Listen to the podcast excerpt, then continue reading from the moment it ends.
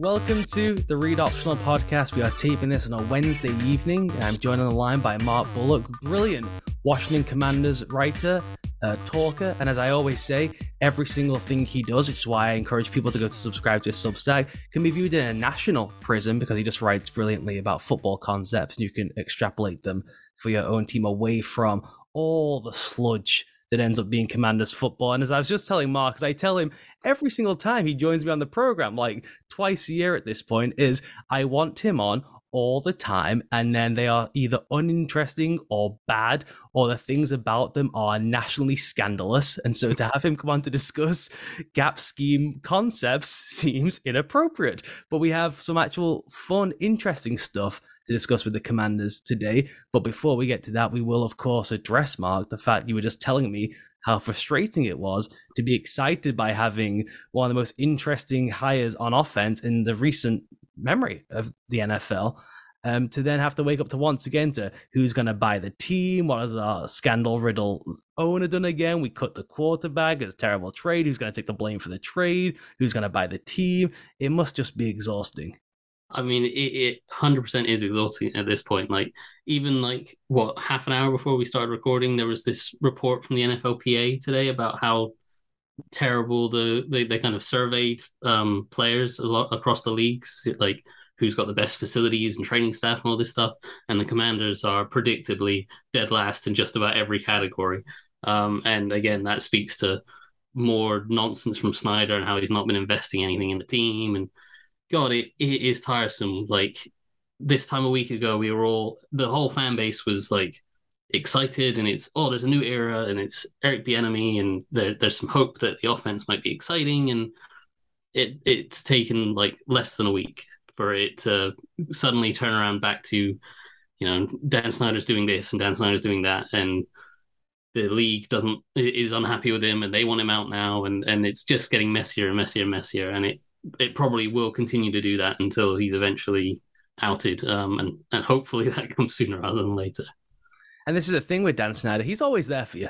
He's always there. You just it's like James Dolan with the Knicks, right? Just when you get a little bit excited, he's always there to whatever James Dolan I think stole fans' data.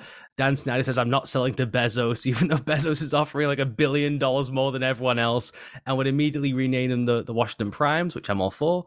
and then you would have the best facilities. You'd play on the moon or whatever Bezos would want to do. You'd have the best facilities. You'd sign all the coaches.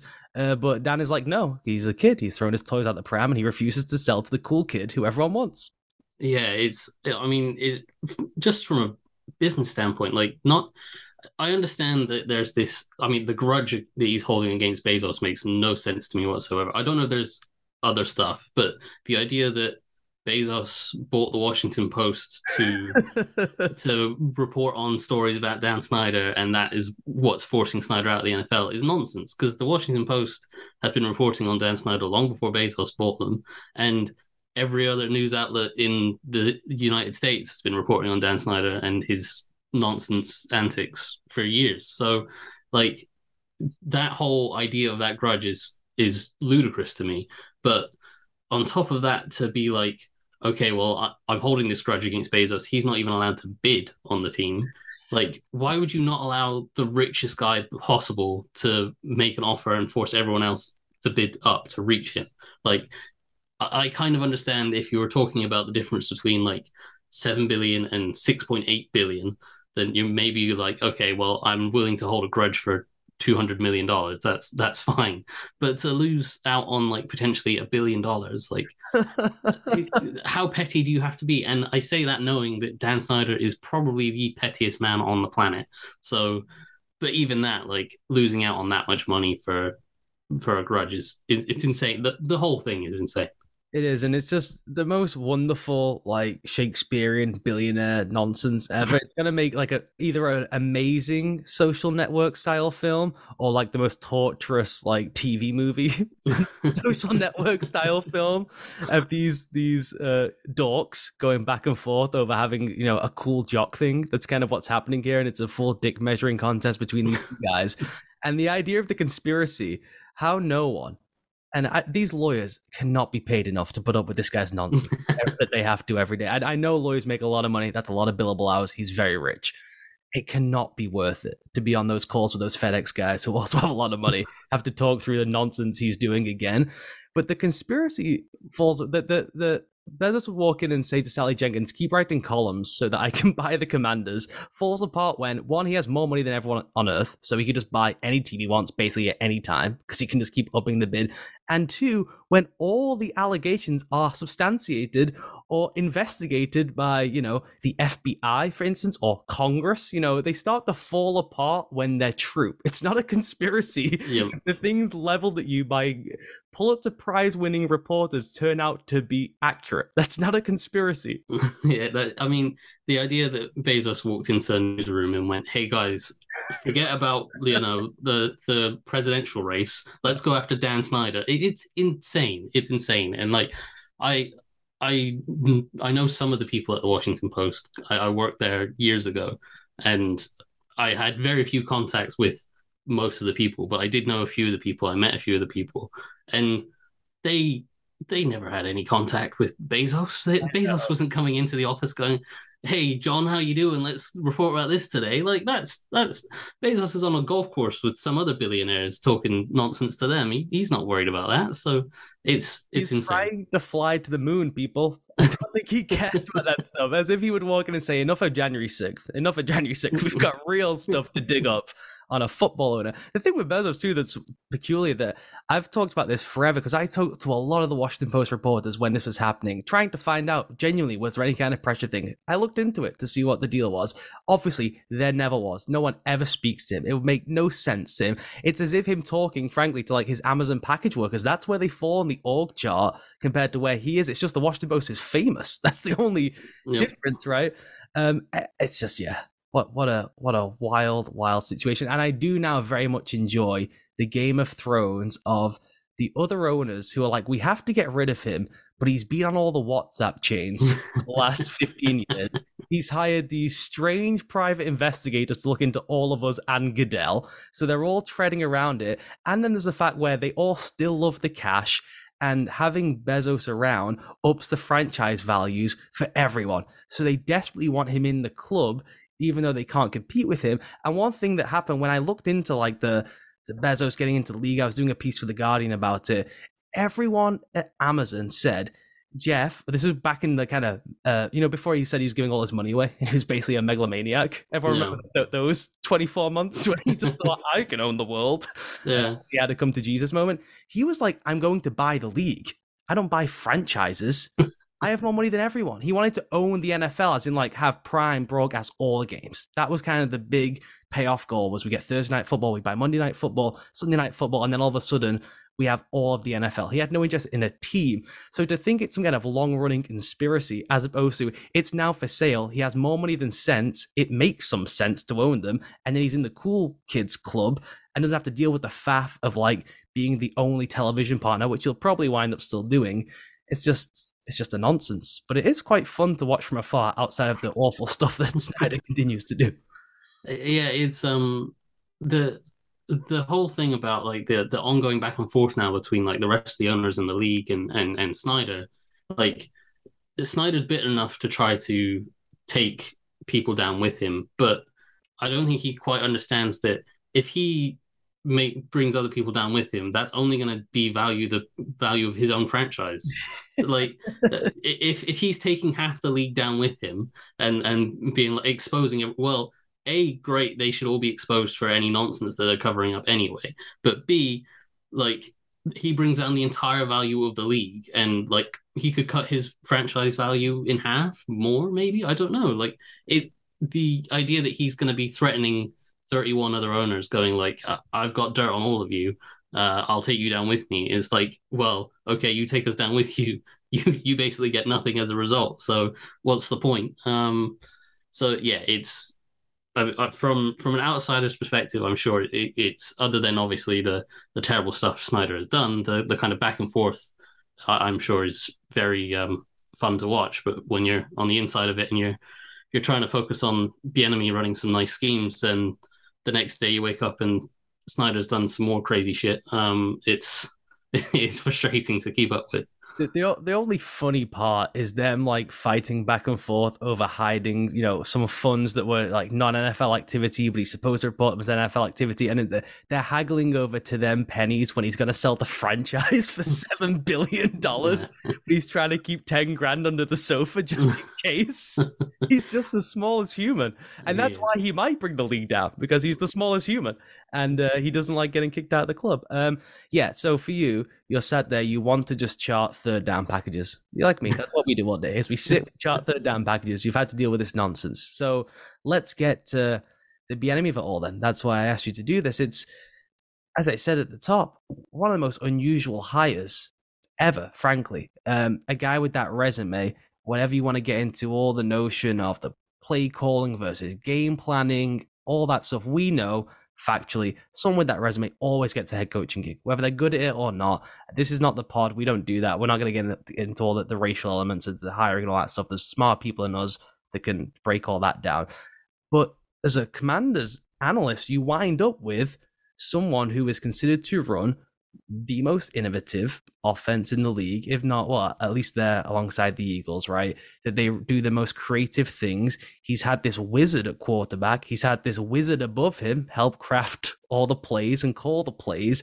And it's just the most fascinating thing to see what he's going to be like out of that ecosystem where he's dropped into not an ideal situation, not a place where it's saying, come and rejuvenate the end of a Hall of Famer's career, you know, bring your great offense to, if it was like Matthew Stafford lingering in Detroit, right, bring him into this uber talented guy. It's like you get Sam Howell and the owner might change in four weeks, um, and then the coach will probably be gone in 12 months. Um, so it's it's so so strange it's it's a very very weird situation, and uh, I, I think all the stuff that you mentioned that we won't go into about the why he hasn't been hired as a head coach yet obviously leads to him having to kind of find a different way about it. Obviously, he wasn't going to get that head coaching job while working under Andy Reid because there was just too much of the other stuff going on there.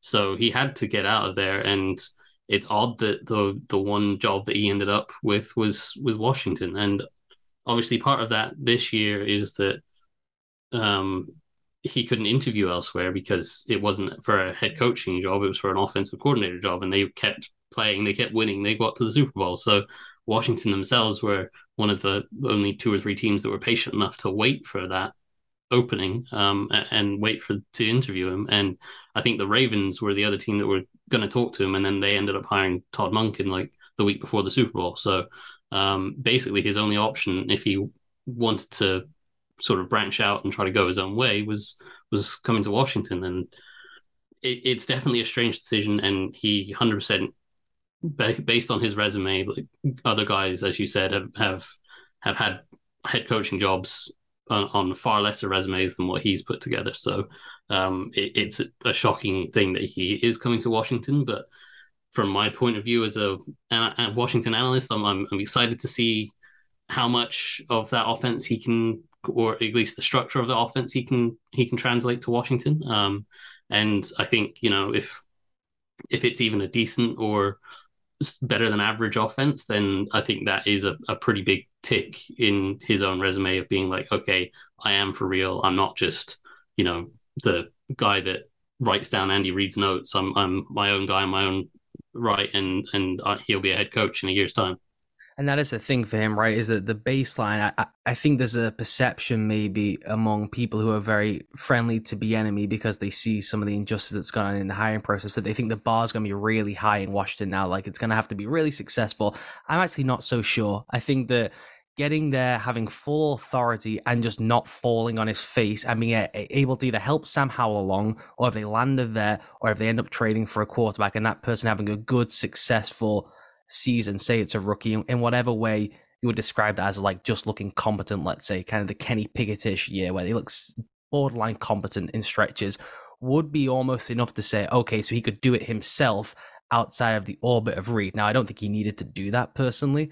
Um, and it does come down to this question that I wanted to ask you off the top, really, as we get into some of what went wrong with Scott Turner, where you have this thing where I, I don't think from the outside quite people understand the collaborative nature of building out a game plan, then calling plays. And you see this a lot with Sean McVay, where people think he calls all the plays, and Sean McVay changes how he's involved in the game plan and play calling process on a year to year and sometimes week to week basis. I mean, Mike McDaniel last year changed every other week who was calling the plays, whether he was calling the plays. They're all on the headset, and he's just saying no, yes, no, cool. And then they had all these communication issues, right? Because he was like, "I'm taking it back over." Um, and you have certain people in a building, and to me, one of the huge, huge things for a head coach, probably the biggest thing, is just self awareness. What am I good at? And can I surround myself with the best people to fill in all the holes in my game year to year to make me better at stuff? And the thing that Andy Reid has said constantly about Eric Bieniemy is as game plan builders go, he has not found many people better, right? That their entire calling card, as people listen to my podcast will have heard me bang on about nonstop, is they learn your defensive rules better than anyone and they break you over their knee because they use your rules against you. They will adjust the depth of routes, they'll adjust the option element within route patterns to attack the specifics of whatever your defensive rules are. They get into one formation, they motion or shift out of it to for you to set your rules. That They see the check, they go, yep, that's the rule we know from film study, and they run a concept to just rupture that rule. And that's why guys are wide open all the time in that offense. So whether or not he can call the plays to me, I don't care. I thought Scott Turner was a good play designer and often fell short as a game day play caller. That you need all of those people in the building. Whether is good at calling the plays or not isn't as relevant to me. Is he good enough to build out that game plan if that's his major asset, and then to have the self awareness to hire someone to help him call the plays on game day, and then if need to override it on the headset the way most of the head coaches do in the league. Yeah, and I think that was the so the, the, there's a, a, fair bit to unpack there, but that that was the thing for the enemy that stood out to me when watching the Chiefs offense was yeah they do all this innovation and um, they have the the trick plays down at the goal line and the shovel pass to Travis Kelce or the the what was it the ring around the posy formation lineup whatever that is. They they have all these trick plays and that's great but on just a down to down basis they it, it's not that they're massively innovative. It's that they they scout the opposing defense so well, and they don't just know okay on on first and ten they have a tendency to use this front and and this coverage behind it.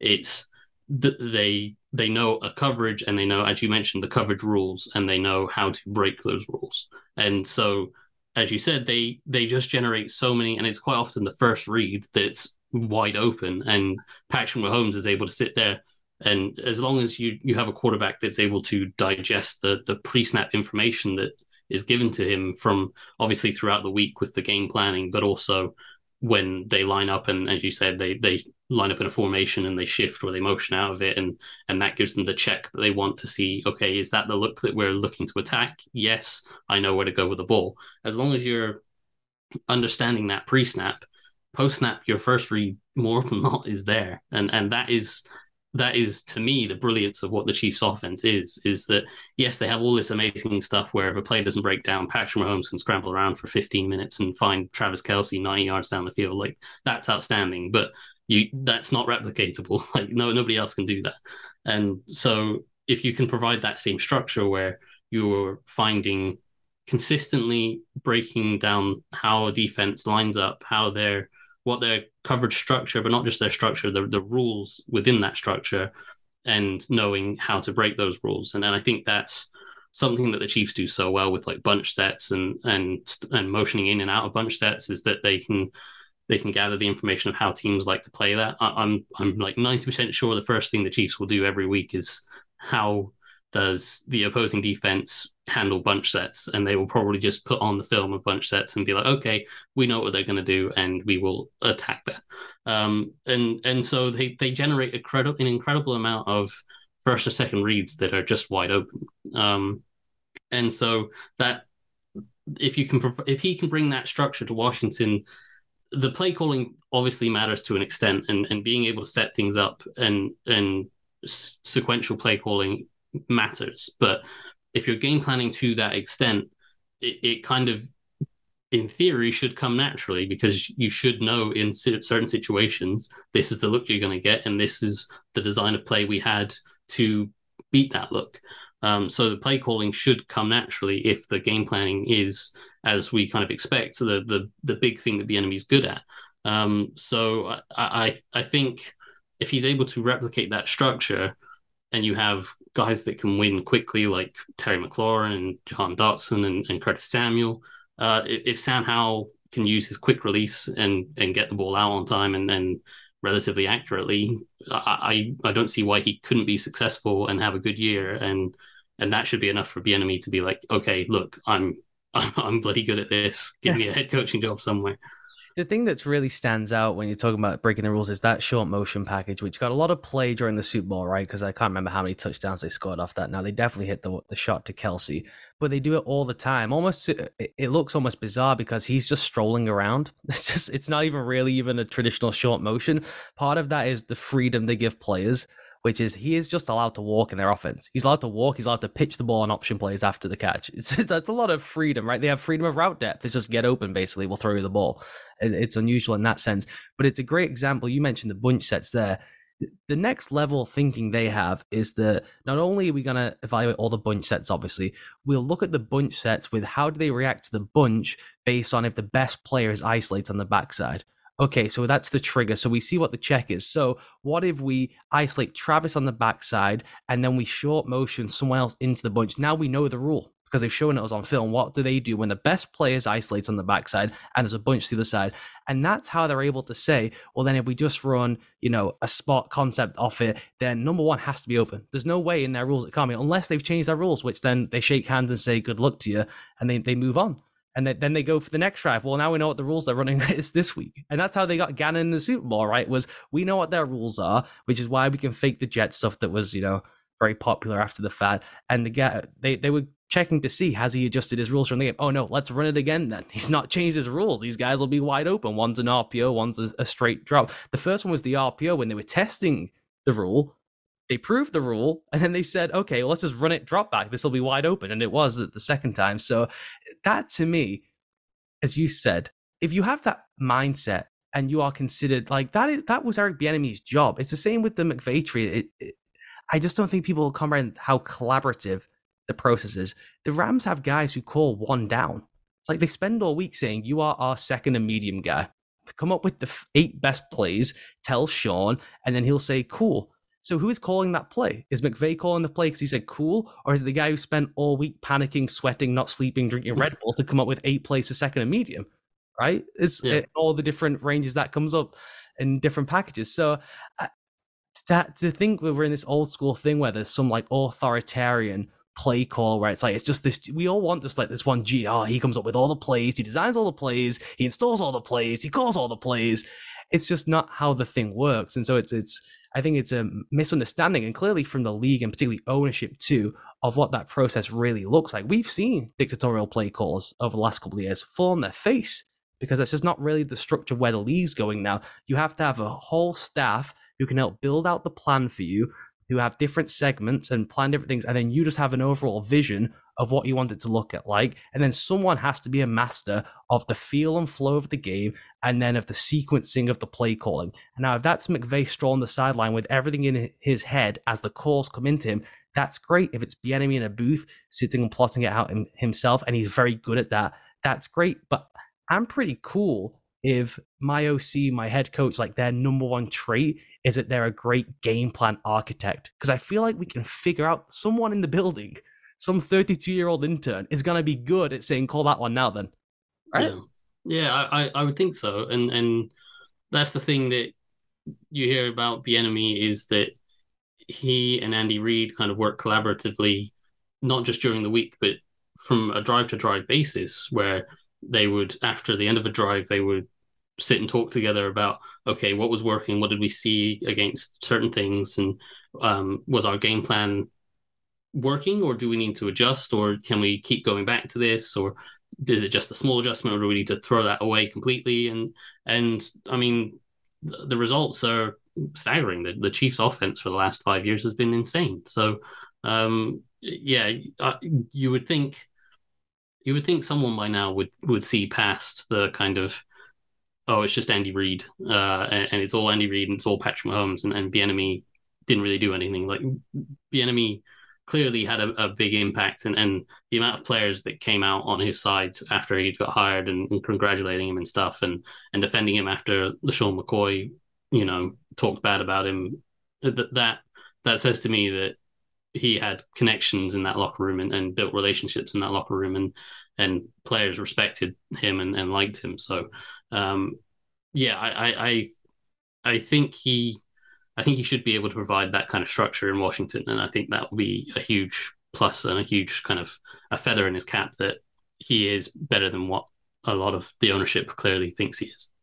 Andy Reid uh, in the post Bowl press conference spoke about on the, the two touchdown plays that he was getting the credit for for being the genius. He said that like five staff members came up with that, and they wouldn't tell him who who came up with the specific plays because they didn't they didn't want to give the, they wanted to do it as a staff and he just kept saying at the podium. It was all Eric. It was all Eric got that off the staffers you know filtered through the good stuff and then handed it to me and no one would say who was what because that's how real teams work is they don't say like oh it was dave and dave wants the credit because dave wants to be a head coach next season. Those staffs who are like that usually everyone's out of the building inside two seasons because they all hate each other and they leak constantly. That's how that's how it goes in real football. Um let's just roll back quickly to Scott Turner and what went wrong yep. there. As I said, and I've written about this a bunch, I really do believe if you just go, if you just lined up who is, and I think this about Cliff Kingsbury too, and Cliff Kingsbury gets dunked on an awful lot. If you just said, here are the 15 best play designs of the season from each team, I think Scott Turner came up with some really cool, creative play designs every season.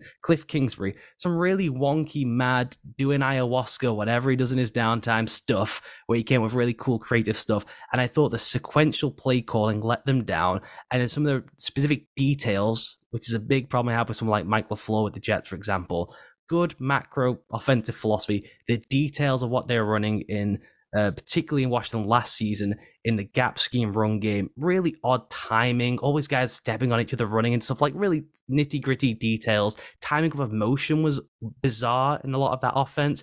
A lot of the screen game was corrupted. Same thing happened with the Jets too. Um, I-, I thought that some of the sequential play calling, the becoming predictable on you know when you're going to throw and when you're going to run and specific concepts was there to the details like i mentioned of things within the play that kind of abort the play on you? Because just the, the coaching and the teaching is bad. But the general offense i thought was okay. Would that be a, a fair reading? Yeah that's kind of similar to how i see it. I, I, I think in terms of designing plays and and packages um I, I think Scott Turner is very good. Um, and he's where he, he went to the Raiders, didn't he? And Josh yep. McDaniels' staff, and obviously the Patriots when McDaniels was there were, were known for a lot of empty package stuff, and and Scott Turner uses a lot of that empty package stuff and and is built on that. In I saw the potential of it in Washington, but because of the the personnel that they had and the the basically the failings of the quarterback position, they they couldn't really get to it as much as they would have liked to. Um, I, I think kind of the the biggest issue for me with, with Turner was the, what you mentioned was sequential play calling. He he didn't really set stuff up particularly well, um, and it felt like he was running almost two separate offenses. He he was, I think, he wanted to be this kind of pass first modern offense where you're passing the ball, you're generating explosive plays, you're if it it could be short quick passes to Terry McLaurin and let him run after the catch, or it could be bombs down the field. Um, but whatever it is, it's it's a lot more passing based. And then later in the second half, if you're if you have a lead, then you run the ball to run out the clock. And Ron Rivera very much wanted to be the opposite of that, and and he's talked a lot about being a run first coach. And, and I mean that is a lot of what sort of defensive minded head coaches do is they they they feel like we want to run the ball, control time of possession, play the field position game, and all that kind of stuff. And and that's all well and good, but it kind of limits how explosive your offense can be. And so it felt like you'd go through a game, and and Scott Turner was like almost had two call sheets. It was Rivera's run offense that I'm calling on one sheet, and the next drive or the next down, it was I'm calling my own stuff on this other call sheet, and it, it none of it married. It it was like they, they did very little play action stuff because they they weren't the the run stuff was the, the run stuff individually on its own was decent. Like the designs were okay. As you said there was some there's some issues with the smaller details but the actual designs like i think they deserve a fair bit of credit for how they adjusted from last year. They had a bunch of injuries, and on the interior of the offensive line, they found a bunch of athletic guys, and they were just running zone basically all game. And Antonio Gibson was really good with zone running, and they were generating a ton of movement, and they were really good zone runners. And then this year, they lost obviously Brandon Scherff went in free agency. They they lost a few of the other guys. They replaced them with some old Panthers guys, which were kind of bigger guys, less athletic. And Turner deserves credit for adjusting to being like, okay, well, we're going to use more gap scheme stuff. We've got Brian Robinson, who's a better gap scheme runner. And they were relatively successful running the ball when they did. Um, so I think he deserves credit for that, for being able to kind of halfway through a year just go, okay, well, we're we're changing what we do, um, and that's fine. But he didn't then change what he wanted to do with his passing game. He didn't match up the passing game concepts. He didn't use the kind of the the same formations to show a, a play action look to to build into the passing game. There was no natural transition from the run to the pass. It was either we're lining up in this way with two tight ends and we're we're running some kind of gap scheme, or we're spreading out and we're going with eleven personnel. Sometimes some funky things with the running backs and stuff, and we're spreading out and we're passing the ball, and there was no in between. So he he didn't marry up those two parts of his offense very well, um, and yeah, the sequential play calling, as you mentioned, that there was no setting up things, um, in part because he didn't marry up those those two parts of his offense. But in terms of individual sort of play design, um, yeah, he, he designed some really good stuff. Um, and and the as I said, with the gap scheme stuff, being able to kind of a few weeks into a season go, okay, we've got different personnel, we need to adjust we kind of we have a guard that struggles to pull, so we're going to use two tight ends to basically pull and, and kind of run a, a duo, but with tight ends pulling and um and it was some quite interesting stuff and and very successful. Um, e- even though it wasn't like they weren't running six or seven yards of carry, they they were three or four yards of carry, but they were consistently picking that up and consistently staying ahead of the chain. So um, yeah, I, I, think schematically he can do a lot of good things. It's just, I, I, guess he lacks that guy you were talking about that brings it all together and kind of knows when to call which play.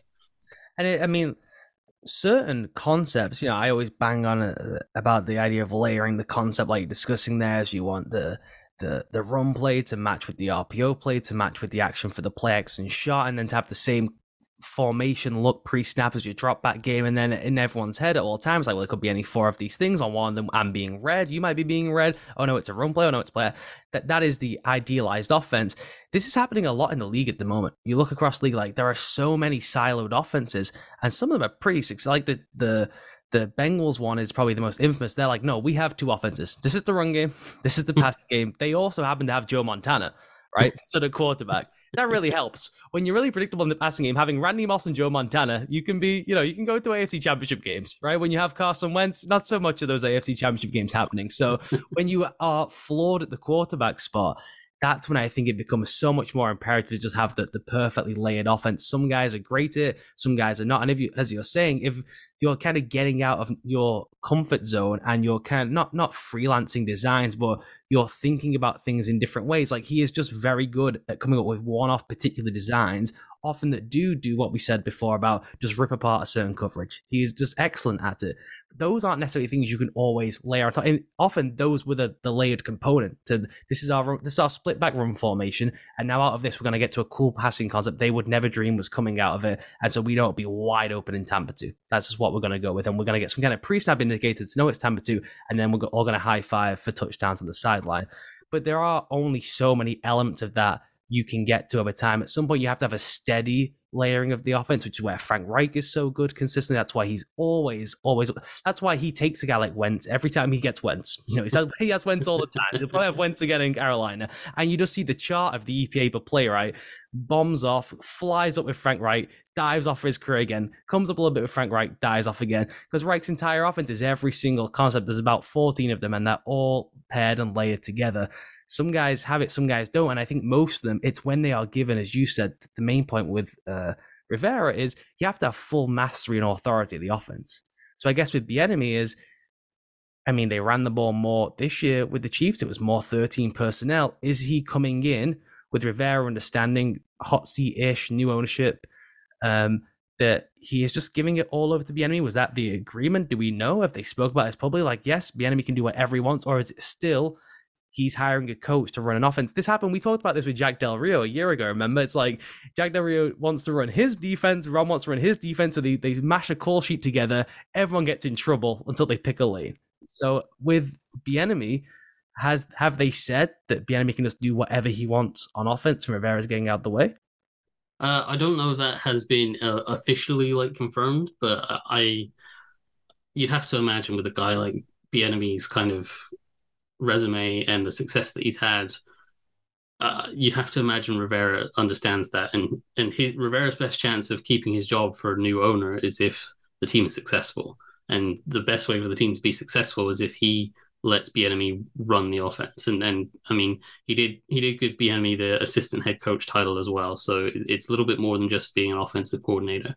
Um, so the impression that I'm getting is that it is going to be Bieniemy's offense, and, and he's basically going to be head coach of the offense. Um, and uh, he's been allowed to hire a few people. I'm sure he would have liked to have hired a few more, but obviously coaches' contracts come down under uh, owner money, and uh, that is a little bit lacking at the moment. Um, so there, there's some questions there, but um, he, he's made a few of his own hires, um, and yeah, I, I, think it's going to be his thing. And I, I, think the the other side of that is that Bieniemy, like he doesn't have Patrick Mahomes, so the offense that he would run with Patrick Mahomes is obviously going to be lots of passes and and and you know Travis Kelce being heavily involved and and using him to to get keys off of the defense. But in Washington, he he has two good running backs, uh, and then a set of receivers that is very very good, but a, a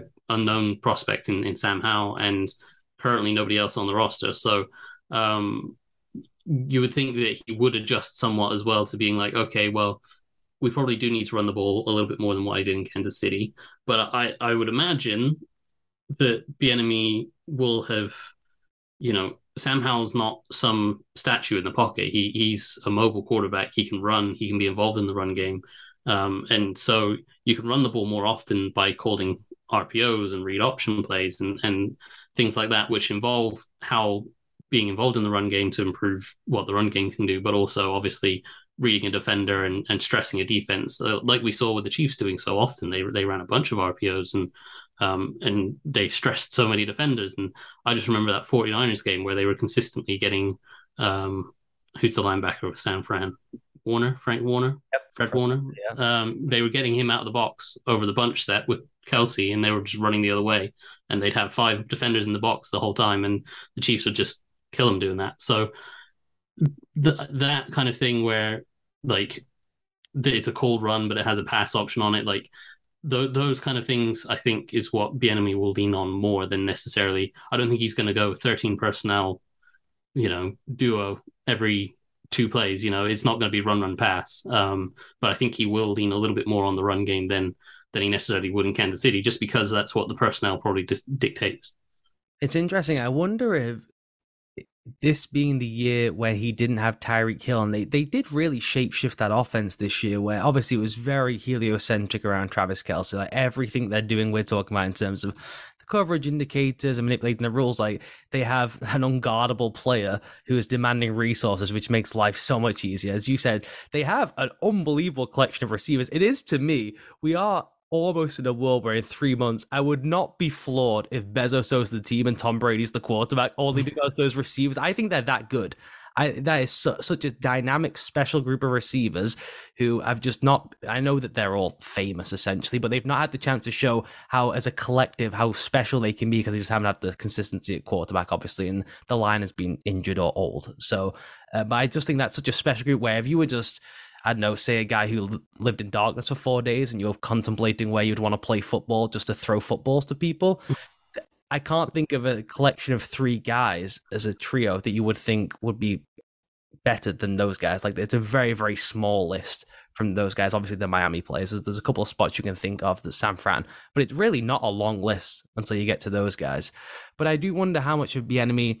them moving to this efficient offense in KC last year playing with heavier personnel, whether that informs him for this season that maybe to head that way because they still had all the RPO stuff and how, as you mentioned, I mean he's a he's a real mover. I don't think people quite understand what an electric athlete he is. Honestly, he's really thick. He's hard to bring down. He's tough. He's fast. He makes really good second reaction plays, and then when he drops back, he's a bomber.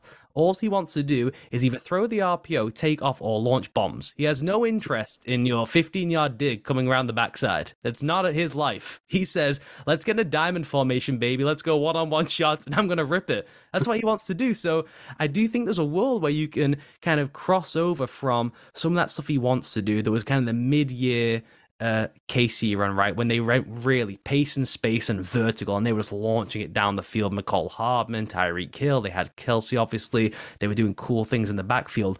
With this final year, there was way more old school Andy Reid 12 personnel, 13 personnel. Let's just body people, and then we'll throw the ball six yards at a clip. And then when we need to, we can run sprint right, throw back 60 yards the other way because we have an alien at quarterback. Yeah. I, I actually think this sets him up nicely um, to bring last year's offense fits better, I think, than this idea of, oh, well, you can't bring the Patrick Mahomes offense for Sam Howell or whoever's lining up a quarterback. I think last year's offense, pretty much anyone could run that.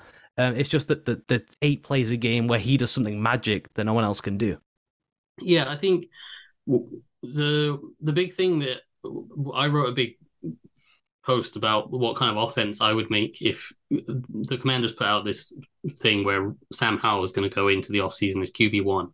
Um, and basically, that was because they have no other choice. They were cutting Carson Wentz and Taylor Heinicke's a free agent. But that they they were kind of indicating that that was their intention that they're they're not going to go after a Derek Carr or whoever, and they're they're not going to try to spend a huge draft pick on someone. They're, they're probably going to go with Sam Howell and some veteran that is familiar with the offense um, and give Howell the the season um, with obviously some competition in, in training camp and not just and making him earn it and all that kind of stuff. Um, and and when they did that, I kind of thought about well, what would be the best or the most ideal situation for what Sam Howell can do, and the kind of the curve that I came to was the the what the Eagles did with with Jalen Hurts, where and they kind of fell into it a little bit midway through. was it not the season just gone, the year before, where they realized that okay, Jalen Hurts can add a lot to our offense as as a runner, um, first and foremost, and and we can use a lot of as you were talking about earlier with the the layering concepts we can we can use a run look we can change it to a gun look we can use pistol stuff and then we can use read option stuff. And then we can build off of that and we can turn that into rpos and then we can turn that into play actions. And when you build out the offense that way and you're having a success running the ball, you're having success with RPOs getting the ball out quickly, with read options and defenders being put in binds, uh, and then the play action stuff on top of that, creating a lot of explosives, you're really limiting what the quarterback has to do.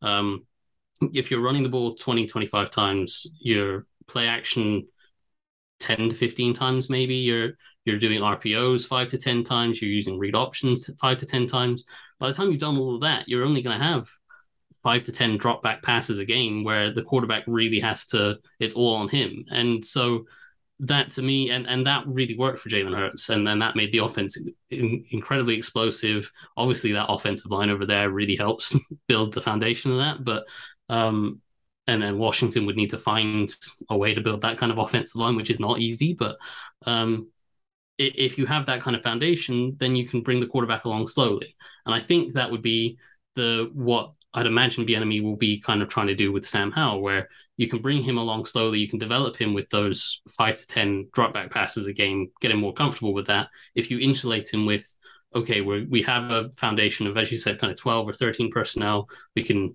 use the different run concepts. We can, um, if, if it's if it's gap scheme, if it's zone scheme, whatever the defense is is weak against, um, we can try to match up to that, um, and then we build off of that with Sam Howell as a, as a runner and read option stuff.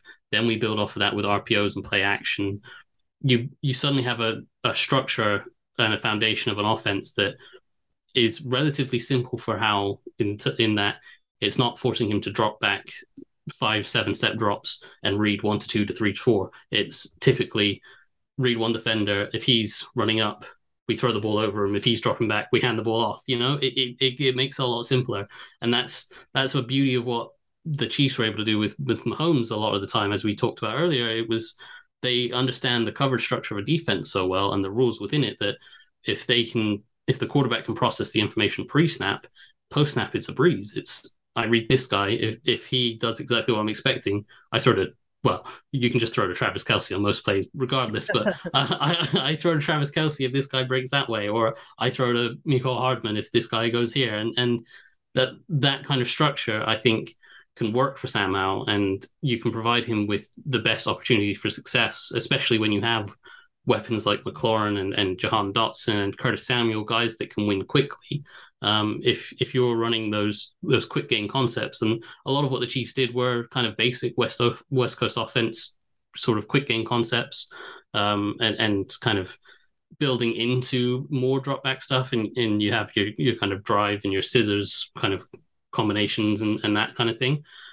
You can build into that by doing the quick game stuff and the RPOs and the read option and and the run game as all layered into it. And I think that that would be how I would well, as I wrote, that would be how I would do it. And I, I would imagine with Bieniemy kind of background, I would imagine that's kind of how he was gonna he's gonna approach it too.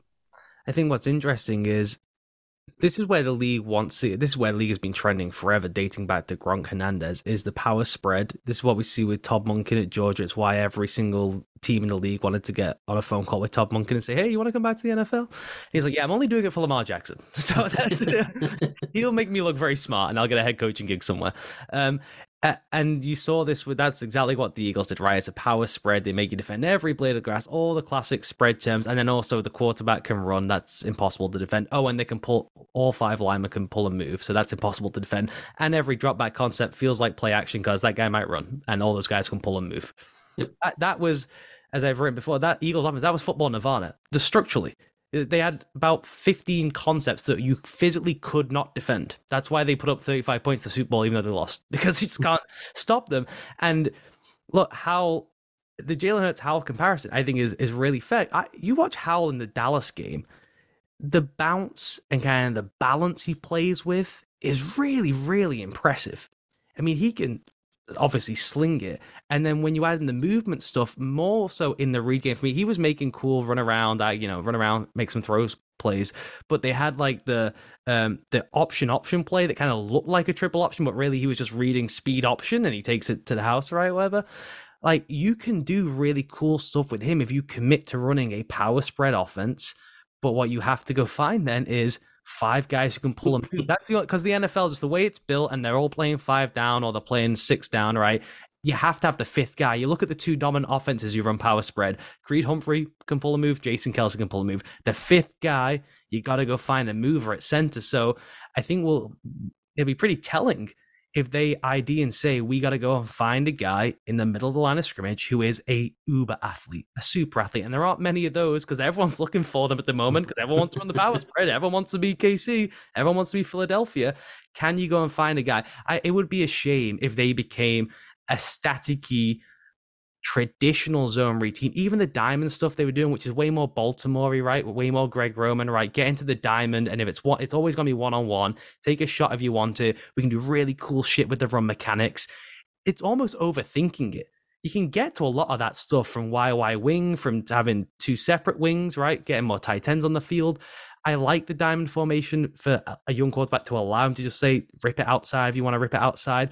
But really, the, the secret sauce to those teams that were so successful is playing with two tight ends, and you've, then you've got seven guys who are crazy athletes and they can all move and pull. And then, as you said, the layering becomes effortless. That's when you get Jalen Hurts going from his entire career Alabama, Oklahoma, Philadelphia, could not throw the ball in the middle of the field. They add AJ Brown. They run the. They, they, Nick Sirianni says, "I'm ditching everything I've ever run before. We're running the power spread, and now I'm the best middle of the field thrower in all of football because the middle of the field is wide open the entire yeah. game." So eh, the thing for them, which I think is exciting, is that is difficult to do. Obviously, go find a superstar center, not easy to do, but it is fairly cosmetic if you commit to it. It's not like having to go and find a franchise defining quarterback. It's not like not having any weapons, right? It's like it is achievable. Yeah, I, I, I think it kind of all it, it relies on having that, as you say, that the center that can do it and the the offensive line in general that can do it, and and they they don't have those pieces right now. Um, and, and, they have a few guys that they think can be decent, and and maybe with some development they might be. But uh, to if you can find that, you know, the ingredients for that offensive line that can that can run that, then it, it all kind of naturally just falls into place. And and you you have your select handful of run concepts, whatever it is you want to do, whether it's gap scheme, power counter, and all that, or whether it's more zone based, whatever you want to do, you can quite naturally build off of, okay, we're going to run certain run plays and then we're going to incorporate read option stuff off of that. Then we're going to build RPOs into that. And then we're going to build play actions off of all the same looks. And everyone's going to be going, where the hell do I go? And the middle of the field is going to be wide open for, you know, Terry McLaurin to catch and run for 90 yards. So it's it, it does make a hell of a lot of sense. Um, and I think it is quite natural that it can build into that.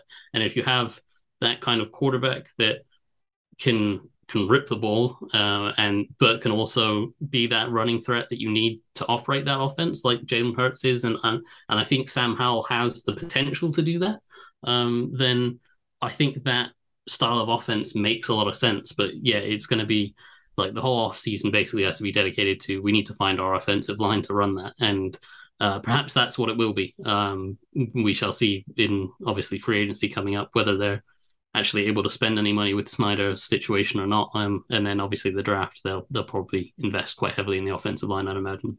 I don't know how much you dug through the draft yet, but I was just talking about this with John Legend on another podcast. Like there are 55% of prospects, I'm going to say, as I pull a figure straight out of my ass, that I think are playing out of position in college football. I watch all these players. Like, yeah, this guy is playing the wrong, but he will never play that in the NFL. It's not the position he plays. Almost all these guards are centers, and they're playing the wrong position. Steve Avila from TCU, I think, is has a chance to be an outstanding center in the NFL. Is unbelievably fast and squat. So I'm going to call it now. Steve Avila to the Washington Commanders, book it in, and then suddenly they've got their own Jason Kelce, their Creed Humphrey, and all of a sudden they're on the power spread, and everyone's high fiving on the way to Bezos' Super Bowl, which he wins in year one. That's that's Snyder sells the team. Wouldn't that be a blast? Wouldn't that be a blast? That'd be amazing. That would be amazing. You, uh, quickly before I have to let you go, um, where are you at with Sam Howell then? Because that Dallas game I thought was extraordinarily impressive in terms of like the um the mental make of what that game took. You know, I don't think that was the best game plan from Scott Turner. That was one of the quintessential uh, bouncing back and forth between my offense. One, because we are terrified of that number 11. He keeps wrecking everything we design. We spent all week designing these plays and he just wrecks everything. That shouldn't be fair. And they were bouncing between, well, we've had these concepts all year. He's been practicing them all year. But really, at this point in his development, he needs these six. So we'll just run these six over and over again that he's comfortable with. But the rest of our core offense is this stuff that he's not quite got a full grasp of yet.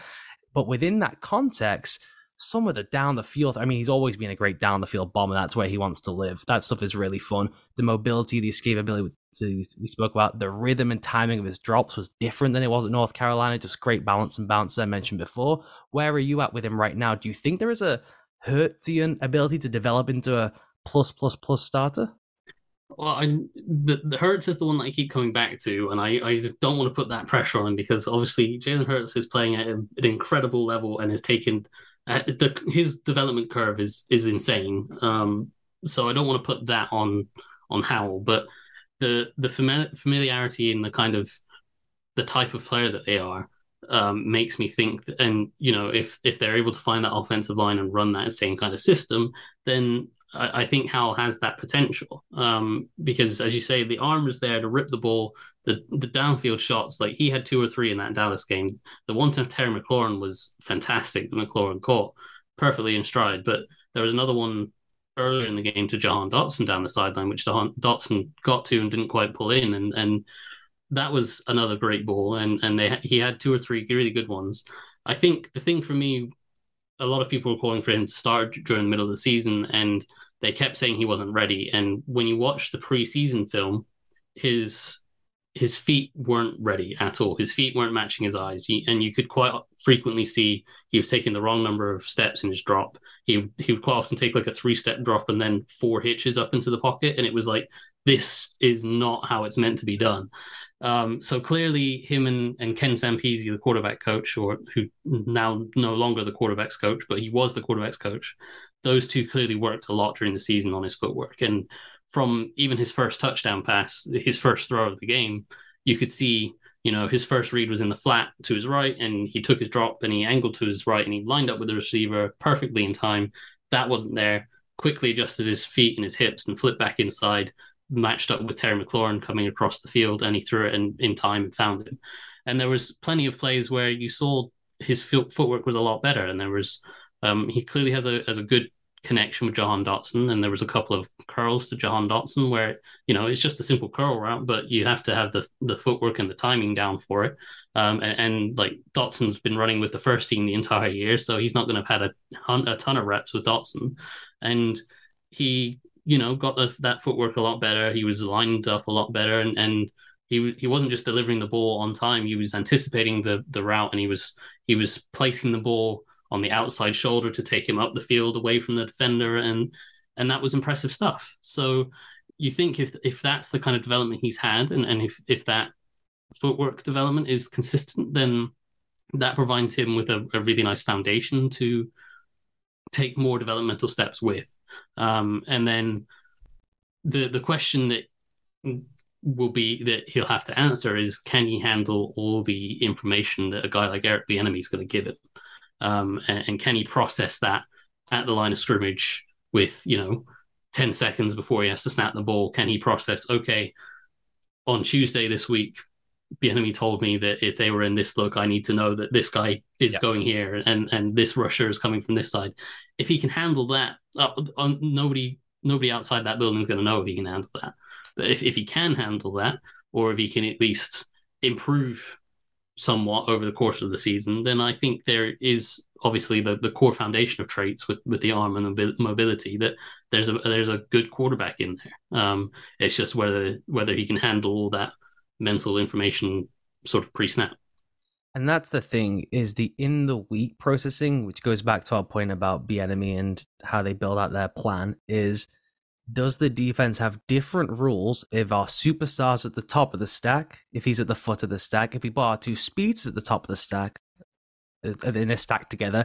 If we put our tight end at the top of the stack and a small guy, that is the kind of detail they go into to learn what the rule is and do teams change us there. And then they go global against the rest of the league. How is everyone else playing us in those scenarios? And then what does this team show on tape? And then uh, by the time they've synthesized all that, they, they roll in on Wednesday and say, hey, when this happens, this is what happens, right? So and this is how we attack it. that's the most underrated aspect of Patrick Mahomes' game. He's like, yeah, cool, got it, no problem. Yep. And then he just goes out and executes that is not normal. It's not easy. It's why they're mm, always first to play because it's not easy, but it looks effortless when you know all the rules and you've got the alien. That, that's that's the yeah. With, with and and the the thing with Mahomes is obviously he's been in that system for a number of years now, so he himself will know. Okay, this isn't the right look for that, and he himself can get out of a bad play and into a good one. And that's the thing that will separate Mahomes from other quarterbacks that like Sam Howell in his first year with Eric Bieniemy isn't going to know that okay, this isn't the right look, so I need to change to a different play. Uh, he might know I need to change to a different play, but he's not going to know actually this is the other look that we considered, uh, and I need to go to this play. It's going to be more of okay, I'm going to kill this play and go to our kind of safe backup, which will be a huge, huge one that the Chiefs do, which isn't even a radical shift, is they just shift the leverage. They do it. That's what they do with the short motion with Kelce all the time. They go, that corner out will be open, but the leverage is fucked. So what if he just shuffles four yards away and shifts the leverage? And let's see if they change. And if they don't change the leverage, we got a touchdown. That's literally what they do. And it's all winks and nods and code words. Like that takes a lot of time. It's a lot of trust and communication from as a staff when your whole salary is on the line, the mortgage is on the line, your reputation is on the line, you're trying to get head coaching gigs to say, you guys just go for a stroll if you're thinking, if, you know, if that guy's butt is squeezed a little ever so slightly towards the sideline, go for a little walk, figure it out for us. Like that is an crazy amount of freedom to give to a team. And by the way, Travis, if you catch it, just pitch it to Jerick McKinnon if he's open. Don't worry about it. We don't care. We're playing rugby after the snap is why I'm interested how much of that how much of that is Andy Reid. You know that that is the question mark for me. That's always been my thing. Is I know from speaking to people in the building, from listening to what they say. Mike Kafka banged on about this all the time about what they did in the details of their game planning and how unusual it was with the specifics of not just the formation and personnel grouping, but the individual players within those groupings and getting the rules down. That was always their secret sauce, in their opinion. Now, once you learn that, Kafka goes to New York, right? They do the exact same thing. They are the best space manipulators in the league with guys who might not have gotten the XFL a year ago. and suddenly they're wide open. That's not because they're more talented than everyone else. It's because they knew all the rules of everyone else. They took the same process and took it elsewhere. This process can be lifted up and taken elsewhere. Can the extra secret source bits be taken where you have someone with the chutzpah, let's say, to allow your players to stroll around over the field, second year quarterback? Probably not. That probably takes more time. But I think that the base stuff is really promising and really exciting. I think that personnel with that coach in that structure you describe more of the power spread stuff is really intriguing and really exciting. I think Howell is way, way further along in terms of that consistency. That was the big concern for me with him coming out. The consistency. He just the base was always a mess. And from snap one, like you said, it was like, whoa, hang on a second, this is a different player. And he's just so powerful with that base. So powerful, so consistent, and it maintained throughout the game as thing, you know, bullets start flying and you, oh, I've been practicing all week. You know, Ken told me this, you know, there's a, by you know the 19th rep when Micah Parsons is coming around your ear hole, it's easy to forget all that stuff, revert to muscle memory, go back to bad habits. He just didn't. He yeah. just maintained it the entire game, and that's what's really promising to me. I 100% agree. I, I think that that it was almost night and day in terms of what his footwork was like in preseason uh, compared to what it was in that week uh, 18 game against the Cowboys. It, it, was it was a huge shift from, as I say, he was he was taking three steps drops and then four hitches up, or he would take a five step drop and a three hitch, and then he would take, you know, it was just all over the place with with how many steps he was taking in the hitches, and it just none of it matched with where he was his eyes were his head was completely different from where his feet were and that was that was the alarming thing in preseason that okay, this guy clearly isn't ready to be playing. Um, and for him to, over the course of a what 18 week season from the end of the preseason, or maybe 20 weeks or whatever it is, you know, to have developed that far, at least that's what it certainly seems like. And it, it is a smaller sample size, obviously. And and as you say, when when you've got guys coming around the corner at a very fast speed and they're about to knock your head off, it, it's it's very easy to revert to old mechanics. And in that game, he stood tough and, and did a good job. Um, and obviously, we need to see that continue going into next season. But on the assumption that it does, then there is a much better foundation. And then if if you have that foundation where you can actually be trusted to match up your your mental process to the reads that are uh, and your your footwork and your your eyes to where you're meant to be looking and and be ready to deliver the ball at any given moment then that makes it a lot easier to you know progress through the reads and stuff so um with and and then he can show off you know the amazing skills that he has with the the deep ball and the mobility and stuff and you can build the structure on that so if he if he has and he can maintain that level of footwork and the, the fundamentals that had improved um, then there is there's certainly a player there. I, I think, um, and and we'll see whether he that is a, a one off game for him in terms of his his footwork and whether he reverts back to bad stuff now that they've got a new quarterback coach and a new offensive coordinator, or whether he he can maintain and, and build off of that and and and become a kind of a promising prospect that was potentially a first round pick a few years ago and and ended up in the fifth round.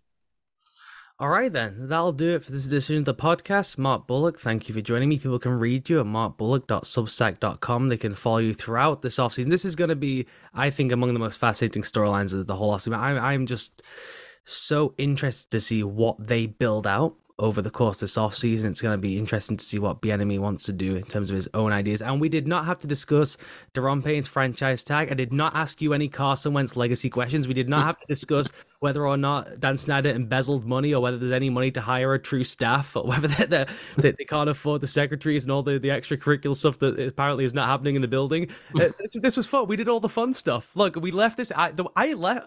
We stopped talking. I was like, oh my god, they might make the NFC title game. That, that's. I was getting very excited. I was like, oh my god, all these guys are gonna be wide open. Sam Howell's great. That, that's good. Uh, was that cathartic for you at least? Uh, I mean, I, am a lot more hopeful uh, that they're they're going to be decent. Um, but uh, we we will see. Obviously, every, everyone's a lot more hopeful and positive when it's uh, well start of March, uh, end of February. Uh, when when it comes to September, that that hope generally in Washington fades pretty quickly, but um, we we shall see. All right, we'll check in with you after the off season or over the off season to see if the the hopeometer meter rattling as high as it is right now. Thanks for doing this. Of course, anytime.